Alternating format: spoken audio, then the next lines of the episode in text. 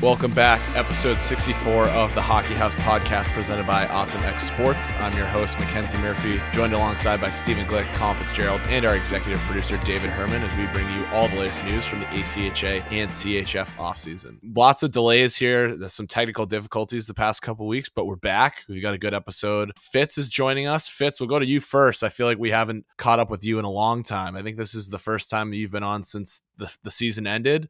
Uh, how is the offseason treating you so far? Yeah, it's been a while, boys. Uh, it's good to see you guys. Yeah, not the way we wanted things to end, but it's been kind of bittersweet to just sit back and I haven't touched the ice. I haven't touched my equipment for since we lost pretty much. I just put it all in the in the closet and didn't even really want to look at it. I'm probably gonna get things going here uh, next month in June and start ramping up and just training. And people kept asking me like, oh, you know, like we really want you back in Binghamton and all this. And uh, they they technically have me for two more years. Um, it was like a three year contract. So if I'm in the Fed, I'll probably be with them but the Fed is adding some new teams to the league actually. So they're going to have like expansion drafts and everything's just going to get wild. I don't know if they'll protect my rights or, or what's going to happen, but obviously the goal is to to move up to the uh, the SP and see where I can I can go from there. Fitzy, they're 100% protecting you. You're an absolute legend in the city. I appreciate that Glick. yeah, we haven't we haven't been able to address it, but like I talked about it, I think maybe twice now, but for like two weeks, there was solid two weeks, like everyone in my house in Syracuse was just like diehard Black Bear fans. Like we were watching all the playoff games on the big TV at the house. I mean, we went to like two or three crunch games this year in downtown Syracuse, and like we had way more fun in Binghamton than we ever did at the crunch games. I don't know if it was just because like we call it all the time like new map unlocked. Like Binghamton was a map we had not been to, so we just like had a blast there. But I mean, we we had such a good time, and it was so crazy just like walking through the concourse and seeing people with Fitzgerald jerseys on. I I think I stopped and took a picture with everyone I saw wearing your merch, which was sick. Of course, like the girl behind us was wearing the IU jersey, which was great, and I, I immediately texted Herm. I was like, Herm, I I kid you not the girl two rows behind me to the right is wearing an Indiana shirt that says Fitzgerald on the back. And he was like, You need to get a picture. You need to get a picture. And I was like, Oh, this is going to sound really creepy when I go up to this girl and ask if I can get a photo with her, but anything for the brand. We heard a lot because they used to obviously have the AHL Binghamton Devils in there. A lot of people were skeptical at first, like, Oh, you know, we're going from AHL level hockey down to, you know, Fed level hockey. We, we had a lot of, you know, skeptics at the start. And everyone that was, you know, season ticket holders for the AHL teams, they all were saying the same thing. Like, this is so much more fun to watch. And it's because we're just less system systems based. It's just run and gun, lots of fights, and a lot of offense. So I get why people like it.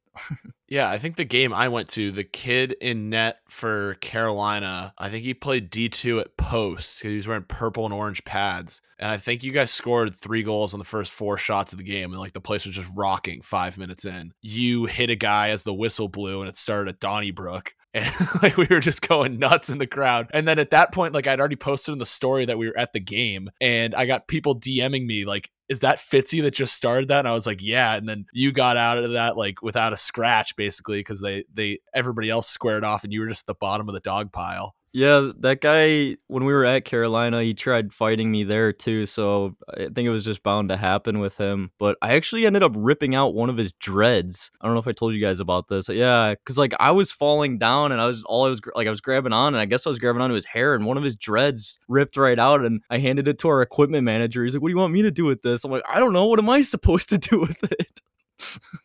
Cuz at that point I was like you guys went up three nothing right away. I was like, all right, like someone's gonna fight. Like that's just how it works in the Fed. Like someone's obviously gonna drop the gloves on Carolina, and then it was you throwing the hit, and then they all just went after you. And I was like, oh, this is awesome. But yeah, like you said, like I was asking because I think I explained it, but like after the game, we went outside the locker room, and there's there's legitimately like 60 people outside your locker room waiting for autographs and pictures. And I was just like talking with one of the ushers, like the security guards. And I was like, oh, like has it been really good so far this year? And he was like, yeah, like we never thought that it was going to be this successful, especially in year one. And like the people love these guys. And then sure enough, like you came out of the locker room and people were just cheering and it was it was literally out of slapshot actually like like when the the fan bus and slapshot all the diehard fans like that's what it felt like in binghamton to go from you know you got dressed like a seat night every night in the acha at indiana to you got fans screaming your name after the game wanting autographs it was definitely a massive whirlwind for me and super cool well, we're glad to have you back. I guess we'll, we'll turn over to Glick. Glick, how is the head coach search going?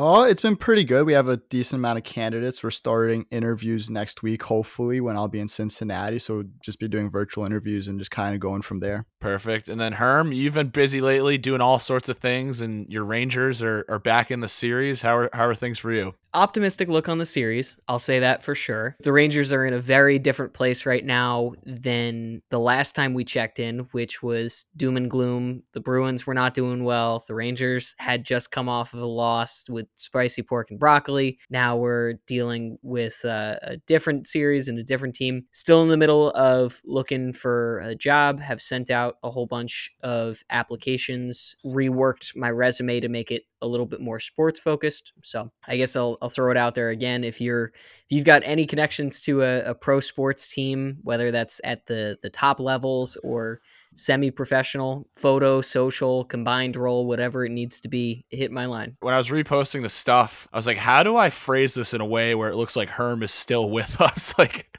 I was like, I wanted to be like like help Herm get like help us find Herm a new home. And then I was like, well, that makes it look like like Herm is done working with us. Like it was trying to walk that fine line. But yeah, definitely if your sports team is looking to up their game, Herm is is the guy to do it. I've been such a blessing using his photos and all the work I do for uh, this team here at Syracuse, and I'm sure he will find a, a, job. the The question is where, and the question is when. So we're, we're, rooting for you. Look, if it needs to be a Gavin Liddell type situation where you you give me room and board, and I get to go 24 seven with you, and then I get to do a gallery at the end of the year, and it's just basically a year on the road with the boys. Fuck it, we'll do it. Like I'm cool with that. So ACHA teams, eh, I'll I'll go for that too. It worked out for Gavin too because now he's going to work for the Kansas City Chiefs, which is a pretty big deal. I don't know if any any football fans in the room, uh, the Kansas City Chiefs are pretty good at that. So yeah, that's uh, I'm I'm settled back in, in in North Conway, pretty much just chilling for now. I've been catching up on some Syracuse hockey stuff, off season, of course, planning and working with the coaches and getting everything booked for next season, and then getting ready for my internship, doing stuff on the side, and finding ways to to post on social media. And we'll kind of get into that in a little bit, but we wanted to update everyone on the situation from Iowa State over a week ago. They updated us and they have kind of formed this alumni association that is going to help out the team. It is the Cyclone Hockey Alumni, and they reached out to us basically saying that they are working closely with the team to kind of navigate them through this time um, and appropriately address the information retained by the university on the hazing allegations. We had a lot of people reach out to us about this, and uh, we're wishing Iowa State and the guys there nothing but the best here because it seems like they're in a pretty sticky situation and not much leadership or guidance. So the alumni have, have stepped in here, and I feel like like that's kind of the glossing over it, but that's pretty much what we know at this point, right? Yeah, I would say so. The alumni have taken charge in trying to resolve this situation with Campus Rec. The guys have, have been proactive in in kind of defending the the innocence of the program to a certain extent. It's definitely a developing situation for sure. We can't make any any concrete solid judgments in that regard until things are are final. It's been interesting to see the the layers of, of politics and how how kind of deep this rabbit hole goes. Yeah and seeing the alumni step in is just another reason why like the alumni connection at the ACHA is so important. I know at, at cuse like we have a strong connection with our alumni and i'm sure it's like that at many other schools but any way that you can get your alumni involved so that if a situation like this does happen and you need someone to kind of guide the ship. Like falling back on the alumni is always a really good place. So we'll, we'll keep everyone updated on that situation. Talking points to go through. We've got some exciting news coming up. We're this week, I guess by the time that this podcast has come out, we will have revealed the bracket for the goal of the year tournament. We filtered through the submissions. I uh, got plenty of DMs, plenty of emails, tweets, quote tweets, responses, and we filtered through them. And we've got 20 goals competing for the title of the Hockey House Goal of the Year. We mixed in a variety of goals. We've got skill goals. We've got a couple of Michigans in there. We've got some end to end rushes, and then also got some clutch goals. We figured we'd factor in a big goal doesn't necessarily have to be a skill one. It could be a big goal in a, in a game. I mean, one that sticks out to me is the five overtime game that UCO won. That will be in the tournament for sure. Uh, UMary won the national championship in triple overtime. That goal is definitely going to be in there. You've seen plenty of the goals that we've posted about. Glick, I know you have one in your mind that you think is the, is the clear winner. Yeah. Um, I was honestly looking through Instagram trying to find who specifically scored it, but the IUP Michigan goal, I remember when that happened, it was a pretty big deal, and I posted it pretty recently, and I was like, yeah, that, I feel like that's definitely going to make it pretty far in the tournament. Yeah, or Herm, you want to chime in? Yeah, I was going to say, I'm not sure if it's in the bracket or not, but one from earlier in the season that was an immediate goal of the year candidate was the Weber State goal, that end to end one. That was disgusting. I have that as my top choice. I think uh, the Jason Foltz Liberty goal against UNLV is like that one's going to be tough to beat just because it's always tough to beat Liberty no matter what you're doing. And I just think like they have the high quality camera footage, so it looks even better. The Will Faubert Weber State goal against Boise State is nuts. It's like something out of a movie where there's like five seconds left and the best player on the team's got to rush the puck end to end. Like he legitimately beats every guy on the ice. And that was what I had for one of my favorites. Fitzy, what about you? I was gonna go with Foltzy's um, Liberty versus UNLV. I don't understand. There's like literally no room. He's on his backhand and he finds a way to put it in there after just undressing the defenseman. But there's he's like on the goal line and he just sneaks it in there, backhand shed. I, it's pretty nasty. Yeah, I think the craziest part, like all the comments on that one were like, this is like an NHL goal. Like that is a goal that you see in like the National League. Like that is, and it's also like a really good, like a lot of the comments are like, this just goes to show you like the ACHA is like there's real players here. Like this isn't a joke. Like this is legit hockey. Like Jace Rearick is the guy who scored the Michigan goal for IUP. That was against Duquesne. I think that there's a couple of Michigans in the tournament, but that seems to be like the cleanest one. And I think the camera angle on that one was pretty good too, which certainly helps in a tournament like this. But like I said, we'll get that tournament going. 20 teams. I mean, we this this tournament this bracket could have been 50 submissions, but just to go through the time and energy, we, we narrowed it down to 20. We think it'll be a, pretty good showing, and then we'll get it into some other tournaments over the summer. But big news for the boys today. Uh, Chiclets gave us a shout out, which was cool. Maybe not the way I envisioned us getting on Chiclets with, with some of the stuff we post, but we posted a video of it's basically it's a sequence between Oswego State and Kent State from February of 2020 um, I, this I had seen this on TikTok uh, during the pandemic, and I just saved it, and I've got like kind of this archive growing of stuff to post during the off season. And I was leaving the house today. I was like, oh, I should get, we should post something today just to get something out there, and like didn't even think anything of it. It was like this probably will get like 800 likes. Like it probably won't even be that good, and it's got a thousand likes in the first hour. I'm like, oh wow, like people, this is nuts. And basically, it's a Oswego State guy they're coming into the zone and he spears a guy on Kent State. And you really can't see it because the camera angle mm. switches. In spearing the guy between the legs, his stick breaks. And so he curls in front of the net, and a Kent State guy is there to greet him with a, just a two hand tomahawk to the shin guards, and that breaks his stick. And then the cherry on top of the video is a guy from Oswego, a defenseman comes running in to hit him, and he just ducks at the knees and tabletops him. Bizarre sequence. I, Glick, you're giggling over there, so I want to get your thoughts on this right away. Yeah, I remember the first time seeing it. It just seems like it just kept on escalating, just kept on getting more and more funny the more people came in. I remember seeing like when Spittin' Chiclets you post, I was like, wait, this looks familiar, and I saw they gave us credits. I was like, holy shit, that's kind of cool. Yeah, and uh, I'll Herm has thoughts on it too, but like it was it was great getting credited by Chiclets, and they just unfortunately didn't give us the tag, which probably would have benefited us a lot. But we'll take the viewership, more people see in the ACHA. But like like I said, would have liked that to have been maybe a better highlight than like the absolute gong show of a clip. We've been doing well with uh with spotlights from big hockey accounts lately, with Chiclets, with Bar Down. We had that. We had the local rink. Was it that collabed with us? A couple of big accounts that have have caught on. Yeah, I had that in the notes too. Uh, Bar Down reposted our video of Zach Wilson from Arkansas. He was a guy we got to know at Nationals. I guess this leads into one of our talking points, but we posted a video and it's Zach. He scores against he. It's an Arkansas home game and they score against Dallas Baptist. And he goes to Selly and he Selly's right into the ref and he actually tries to hug the ref as part of the celebration. And then we posted that and everyone got a good kick out of it. Everyone's commenting like, "Oh, Chip, Chip's the man." And Chip XL was the ref featured in the video. Come to find out, 24 hours later, we get made aware that on Tuesday evening, Chip was on his way home from dinner when his motorcycle was struck by a car that had run a stoplight. The collision threw Chip from his motorcycle, causing multiple injuries and unfortunately the loss of his lower left leg. Just an unfortunate situation. It was it was bizarre because everyone in the comments was talking about like, oh, this ref is the biggest beauty ever. Like this ref is the man. It sounds like he refs a lot of games in the southeast and maybe up towards the Midwest and the in the Oklahoma region too. And uh, I know there was UCO guys letting us know in the DMs about the situation, Arkansas guys, some Nebraska guys too. Like everyone in the world knew who Chip was, and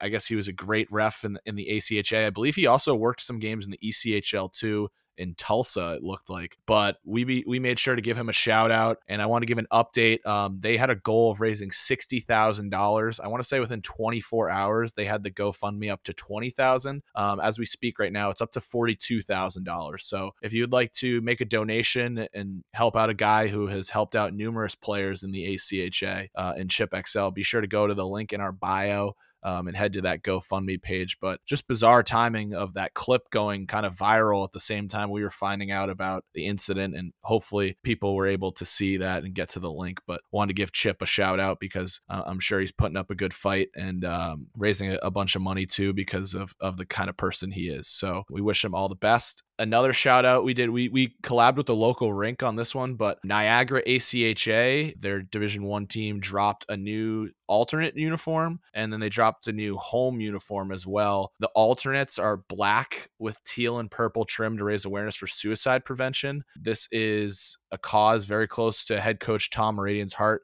um, his brother Connor uh, passed away. You know, they're raising awareness for suicide prevention with a black color palette chosen for the jersey. Uh, the color black is known as shadow, a symbolic representation of those we can't see that walk with us everywhere we go. The suicide prevention ribbon is purple and teal. Fortunately, the purple is actually a direct color code match to the Niagara primary primary color, so it works as an alternate jersey. It's going to be a special heartfelt game day presentation. Um, they're actually going to debut these on January 21st in a midnight game against Buffalo, which will be pretty cool. I believe they've gotten permission to sell alcohol. I'm not sure if that's true, but they're working on doing that, doing some midnight madness. Obviously, it's very big with Liberty, big at Kentucky, but drawing huge crowds at midnight is really good for the ACHA and against an in-state rival like Buffalo, that'll be really cool and it'll be really good for a good cause. And I think the jerseys are really cool. I think I like the unique. I think purple and teal is a, an interesting color combo, but they make it work with the jersey. And then I want to your guys' opinion on it. Fitzy, did you see they got like the teal on one arm and then the purple on the other? Yeah, I was just checking out the whites. A lot of teams teams these days do like jerseys, special jerseys for certain things, but you've never seen something like this. It's like, you know, something different that we haven't seen yet. So obviously a great cause for what they're raising awareness for, but I, I really like it just because it's you haven't really seen anything like it. Yeah, and I feel like nowadays like we're seeing all these like alternate jerseys, reverse retros, like city jerseys, and they're just kind of like random colors for random reasons. Like I think like the purple and the teal go together really well. It's Niagara's purple with the suicide prevention. It says stay on the front, that the popular hashtag hashtag hashtag stay for suicide prevention awareness. So all in all, I think it's a good cause. Good jerseys. They're they got black gloves, black pants, and black helmets for this. They're going full liberty. They got the black breaking it out for uh, the alternates, which is cool. And then as we mentioned, they got new home jerseys, uh, which matched their road jerseys. They switched to the purple on the road, so now the homes are, are white with purple trim opposed to the black, which we had they had in the past. Those are all the talking points we got. We're gonna cut to our interview. I guess we'll get you guys thoughts on this because as we're recording now, we haven't done the interview uh, with Bo Cornell of Jamestown. He's a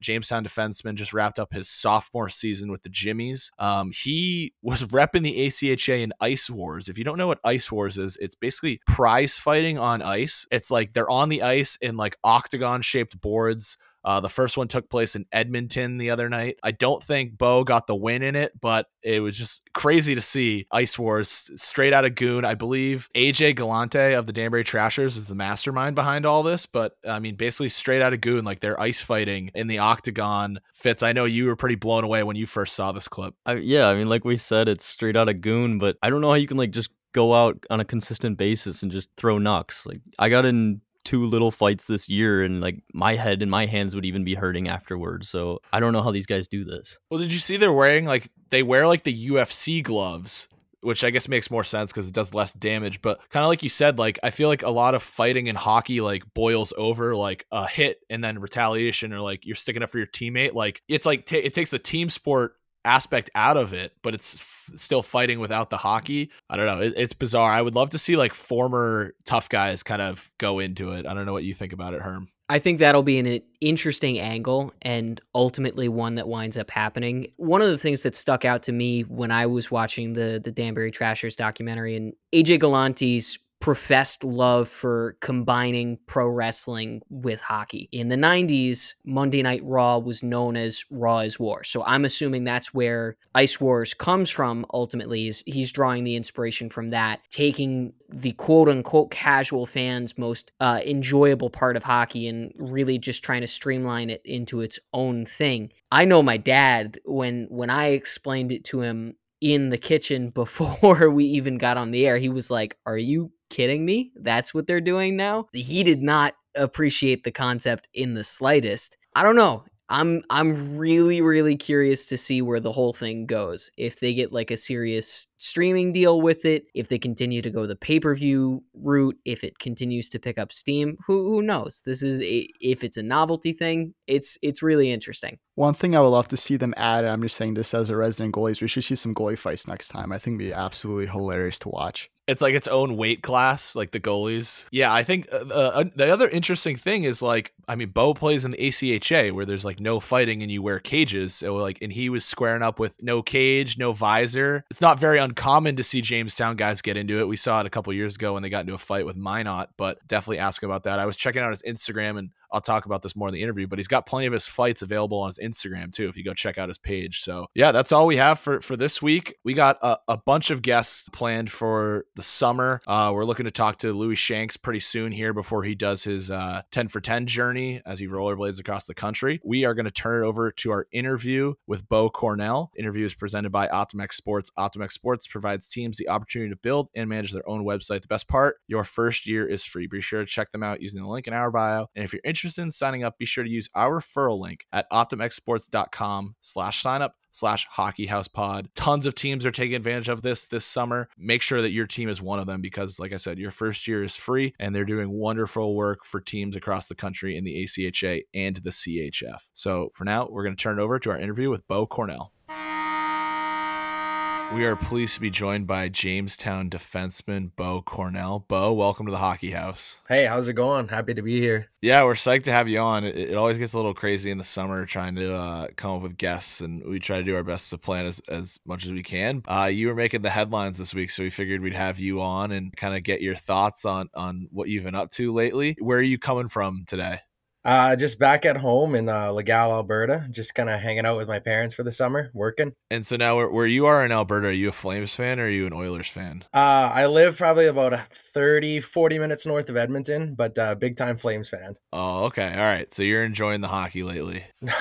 the hockey is good, but I mean, my team's not winning, so. Yeah, big game for him tonight, though. Oh yeah, I guess it's morning. I had to think about it. Yeah, do or die, back against the wall. I mean, you could pray and hope, but at least there's going to be a, a, Canadian team in the conference final. We got a shot. It's about four o'clock in the morning, Bo's time, uh, six o'clock in the morning on the East Coast here. So this has to be the earliest we've ever done an interview, but we're doing what we can to grind it out here. Bo, kind of walk us through what your your minor hockey career was like, and and what led you to ultimately playing junior hockey, and then what brought you to Jamestown.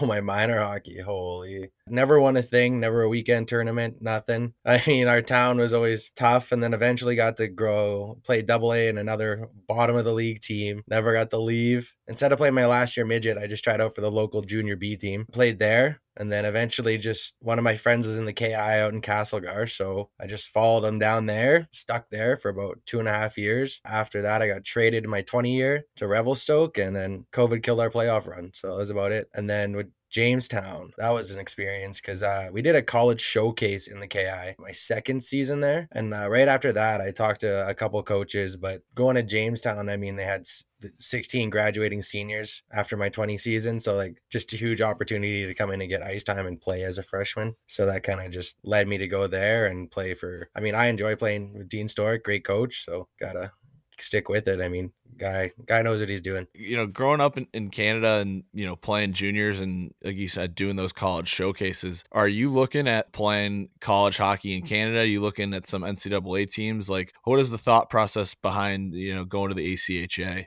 In all honesty, uh, I knew guys down here already. Uh, I knew the ACHA was a good program, and like if you're playing on a top ten, top fifteen team, you can do pretty well after that. Because I mean, when you get to that national tournament, it is some really really, really good hockey that should be showcased on a probably a bigger stage. I mean, we all seen it. We've all been there. I mean, yeah, and Jamestown is a team that is in the top 10 almost every year. And you guys have, have been to the national tournament a few times too since the team started, which is great. Yeah, kind of walk us through your first year. You mentioned that your your playoffs were canceled because of COVID, and your first year you kind of hop in during the COVID year. I think you guys played Minot State like 18 times. Like, kind of walk us through what your freshman year was like. Oh, freshman year. I mean, went down COVID year, wearing masks just inside for class and stuff. I mean, everybody did that. As for games and stuff, oh, played Waldorf a bunch, but playing Minot, I mean, by the end of it, I mean, you hate playing the team all the time, and it just you get sick of it. And the bus ride back and forth is just painful. We are a bunch of freshmen. It was a, we had a tough season against them. I don't think we got, I think maybe one or two wins against them. They they just were so experienced. I think it was good for our team to play Minot a lot though, because like having a bunch of like freshmen coming in, I think 16 or 17 of us that year that went in. When we were able to play at that skill level all the time, it helped us prepare for like bigger teams. Like when we were able to beat Liberty on their senior night this year, and it just set us up for success coming into the, the sophomore year. Yeah, and so when you're thinking back to your freshman year, kind of a, a welcome to the ACHA moment, uh, a moment that you remember that stood out at the beginning to you, where you were like, "Wow, like this is this is the ACHA, this is college hockey in North Dakota." Oh man, we were playing Minot, and uh, I'm just sitting on the point. Like I'm used to being like one of the biggest guys in the ice. I don't get knocked over a lot, and you know I just kind of chip it down the wall. You know, I see the winger coming to finish his hit, and so I just kind of stand still, waiting to shrug it off. And it was Wolrick from Minot absolutely blew me up, and I was just like, "Holy shit, that is not a 19 year old kid." And that guy was just mangled. So I get up, his puck comes to me again, and he did it right again twice in a row, and I was like, "That's it, I'm changing." Screw this. So that was like, welcome to the ACHA. You know, you're not the big strong guy anymore. Time to hit the gym, toughen up. That's great because I'm sure, like maybe the bottom half of teams in the ACHA, you might not have that problem, but especially those those big guys on Minot. I mean, they are a, a, very strong team, and they they do a lot of damage when they're out there. And I can only imagine playing them twice in a season, let alone the, the amount of times you guys played them that year. But kind of walk us through what was it like going into your sophomore season? Uh, everything's pretty much back to normal at this point. Like you mentioned, you guys got to go travel out to Liberty. Uh, what were some of your favorite memories from this past year? I think just being able to be together all the time, not having to worry about quarantine and stuff throughout the year. We had a lot of injuries. We had a lot of different team guys come up, a lot of different personalities that we didn't have the year before. We when we started traveling and stuff. It was just a lot of different guys, new memories. But Vegas, Vegas was a good trip. Man, we got stuck. I must have lost like at least a month and a half's rent that night we lost two games and we're just told 6 a.m. bus. If you miss it, get your own flight home and you're cut. We're like, okay, coach, it was a long, tough night. Some guys ended up walking out with like 800 bucks up in their pocket, 900 bucks. Like just nobody slept at all. Nobody was like, could barely just stumbling on the bus. It was. Were you guys able to get a win down in Vegas?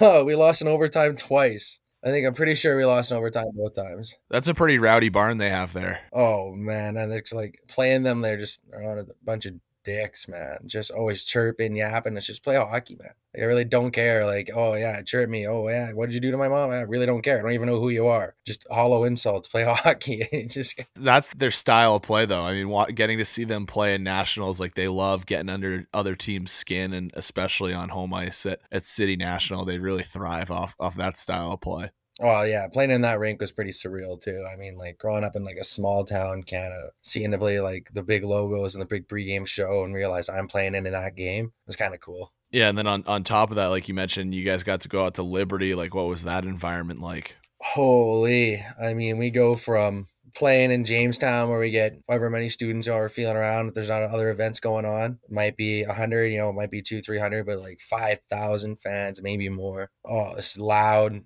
You know, you just kind of have to like put horse blinders on. It gets in your it gets into your head sometimes. I mean, it was definitely the first night. It kind of took us probably about a period to kind of get our get a handle on the game and kind of battle through. We didn't win, but then we came in Saturday night and we were all sitting in the room and we just we knew we were gonna win. Everybody just had a look in their eye. Like there was, you know, no passengers on the, on the bus that night. Able to grind it out. You know, big save by Tyson brower I mean, obviously kept us in a lot of games. And then I think uh, one of the freshmen scored his first goal and only point of the season for the game winner. So it was a pretty cool experience for everybody. You mentioned Browse. Uh, what is that like having you know his veteran presence in the net? You guys met. You mentioned that you guys had a pretty f- young team. I mean, that guy's got all the experience in the world, especially at Jamestown. What was it like playing with him? I fucking love Browse.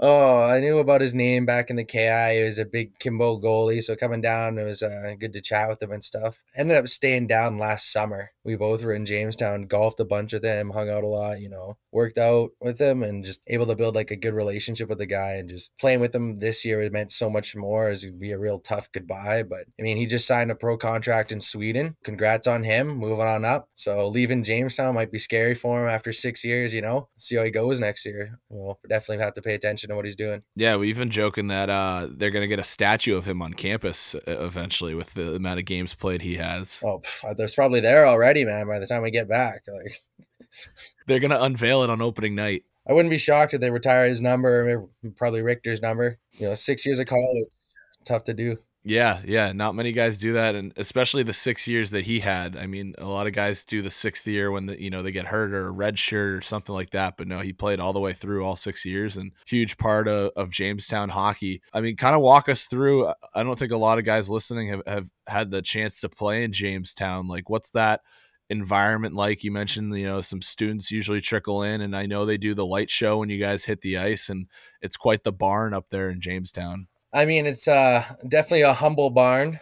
You know, we got a nice dressing room. We enjoy it. Playing at the the John L. I like the rink. Big American flag though. I mean, they don't really support the the Canadian flag too much there, so it's kind of hurtful looking at our roster. Are there any Americans on the team? Oh, what?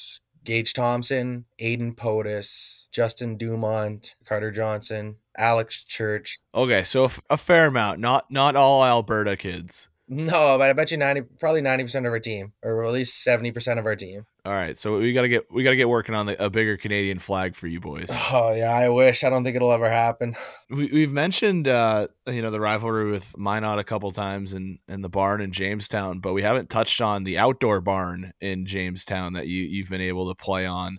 Uh, what, what's that like? Hockey day in, in North Dakota that was cool. There were a lot of students came out to watch. It was loud. You know, there's ripping into Minot. Everybody was getting into it. The only downside is it was it was freezing. It was probably like minus 30 Celsius. So I've I have no idea what that is in Fahrenheit. I'm clueless. I'm sorry. But it's freaking cold. It's cold, I'll tell you that. So like the water bottles were frozen before the end of the first. You're just like, okay, that sucks. You know, like I'm putting hand warmers in my gloves. You know, our backup goalie is did like just has a basically like just full two pairs of sweatpants. You know, sweatshirt underneath all his gear, shivering his ass off. But the game was really fun. I think it was a really tight game. Two one. I think we we lost, but we battled through. It was a t- I think it was right at the end. The tough part is is like when you're playing, if the puck ever got shot higher than the boards and it was like it was just dark, so you, you couldn't see. So just hope to God it didn't hit you in like in a soft spot or something. And so you lose the yeah, like uh, what happened to Mike's Mike Smith the other night. He lost the puck in, in the, the sea of the crowd. Oh, went top right on him. Anderson absolutely narbs from the far blue line.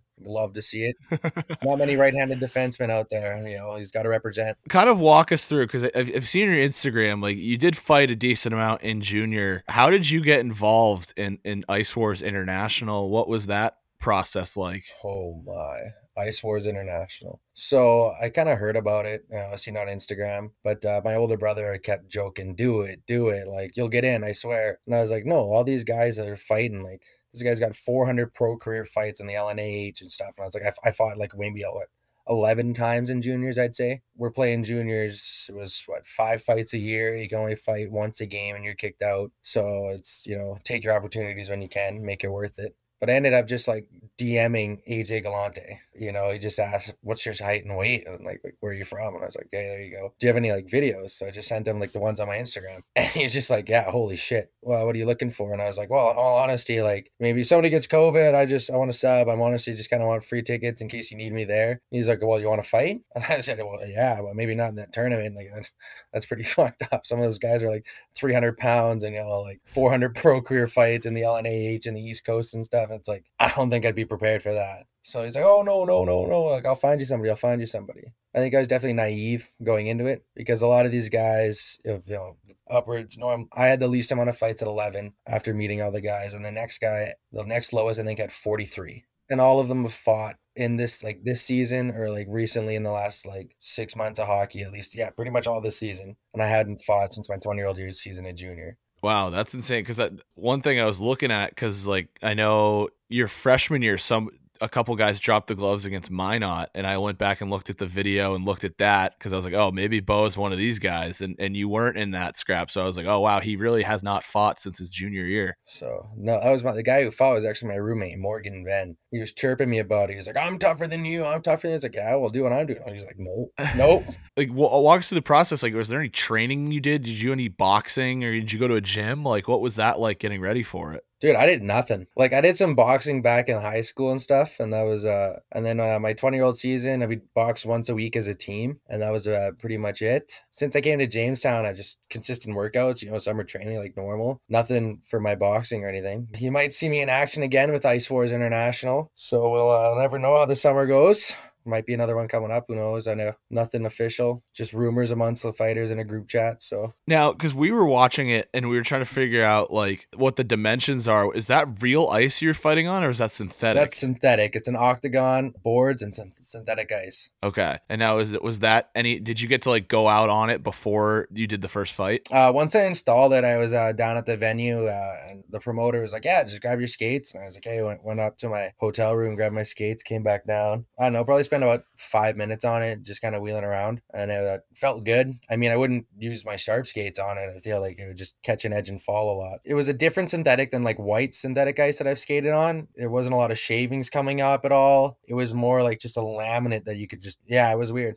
Yeah, because that's what my first thought was. You know, I've skated on the white synthetic ice before, and that's like it feels kind of really slow. Like you said, it's got the shavings that come up. Like it, it definitely takes a little bit of adjustment getting used to that. Yeah, no, it's definitely different than that because like there wasn't as much resistance as I white synthetic. So I don't know what it was, but it was like some local contractor from Fort Saskatchewan or something. I want to say who did it. Definitely better because you could glide and kind of move a little bit, but you couldn't really dig in. You know, like if you want to step in and throw a punch, I want to kind of like step my toe into the ice, kind of grip where I'm at, and you got it didn't have that advantage. So it was definitely a change for fighting. I don't know. A lot of guys are complaining about it. So I'm hoping they get some real ice maybe in the future. I mean, just kind of like scrolling through social media, like I mean, there was a a handful of these fights. Ultimately, the clip that goes viral is the one with you in it. Like, what is that like? Like, just checking your phone and you know seeing like Chiclets has posted it, Jomboy Media is all over it, Pavel Barber posting it about it. Like, how cool is that? Oh, holy shit, dude! I'm absolutely stunned. So for the event, they started with they had three types of grudge matches. They called it, and then their main event was an eight man heavyweight tournament. They started with a grudge match with uh, Justice Smoke and Keegan McGraw. I think a couple of guys that played juniors, you know, about 25, 26 years old, you know, just go at it, kind of like slower fight. You know, definitely big shots landed and it was all right. But then the main event was kind of, they did the grudge match and then they did the first round of the main event with the big names, uh, with uh, the champ, Daniel, Diamond Hands, Amesbury. Absolute, like, guy fought his way from junior B all the way to the coast and then ended up winning this. After that, yeah, they did a brother versus brother, the semifinals, and then I fought third. So I was uh I was the second last fight of the night, uh, and the one right before the finals. Gotcha. And then how much experience did the the guy you were fighting have in terms of terms of uh pro hockey? Uh, I think he just played senior double A men's, and he probably has about two fights a year in that because I think their rule was five fights and you're kicked out. But then he played four years of junior or three years of junior, and I think he had 40 or 50 fights and 15 knockouts or something. The guy had more knockouts than I had fights. The other thing we were thinking about too is like, I mean, I was looking at some of your some of your fights on on Instagram too, and like in junior, you're obviously wearing like the visor, and I know you, you rock the the fishbowl at, UJ. Like, what was that like? You know, obviously fighting without any protection on your face. I don't know. I just didn't think about it at that moment. I was just kind of, holy shit, I'm in a fight. What do I do? you know it was definitely different most of my fights in junior i never really walked away with much on my face you know a lot of guys would punch the side of my helmet i was able to duck it this that or my visor would catch it uh, this was like the first time i just just got decked in the face right off the start. And I was like, oh, okay, I'm in this. I'm good. Let's roll. Let's roll. Get up on my feet and just kind of see what he's doing, feed it out. And then the, the, clip, the clip that went viral is on my jabbed, I think, there. So that's kind of risky and like the type of events because like you definitely want to grab. And I missed my grab and he just spun around. I had to like kind of grab and start throwing uppercuts until he tackled me. I got to learn, kind of work on that. But uh, no, his experience came through in the end, and he ended up spinning me around kind of right after that clip and punching me in the back of the head, and I went out for a TKO. I think that uh, another interesting side of this too is I th- I think when people say like oh like fighting should always have a place in hockey and swings momentum in a game and you know, it usually results for guys sticking up for their teammates. Like, what was the mindset like going into that? Like, you're you know you're gonna fight. There's no teammates involved, nobody else. It's just you in the ring. Like, what is that kind of mentality like, opposed to like when you're getting into scraps in juniors? When you're fighting in junior, you could be in the second, third period. You kind of got half your bit, you're half tired. You know, you've already skating so much, you're breathing so much. You get normally you get caught at the end of a shift something happens. So it's kind of tough to kind of catch a breath always in those fights. But this is like this is the main event. All you have to worry about is the fight. A lot of deep breaths a lot of energy and just give it all you got. You got a minute to kind of for the first round and if you get through it i don't think i need one only one grudge match got through. So a lot of first round drops. I mean hockey fights they're quick they're vicious. It was definitely i think i enjoyed it because I knew I was to fight and I felt I'm kind of like in a safer environment because I I got these big gloves on. There's Vaseline all over my face. Normally, it's, this is way better than a bare knuckle, so why not? And I just kind of went for it and just kind of try to get a feel for fighting again, kind of being back in a fight.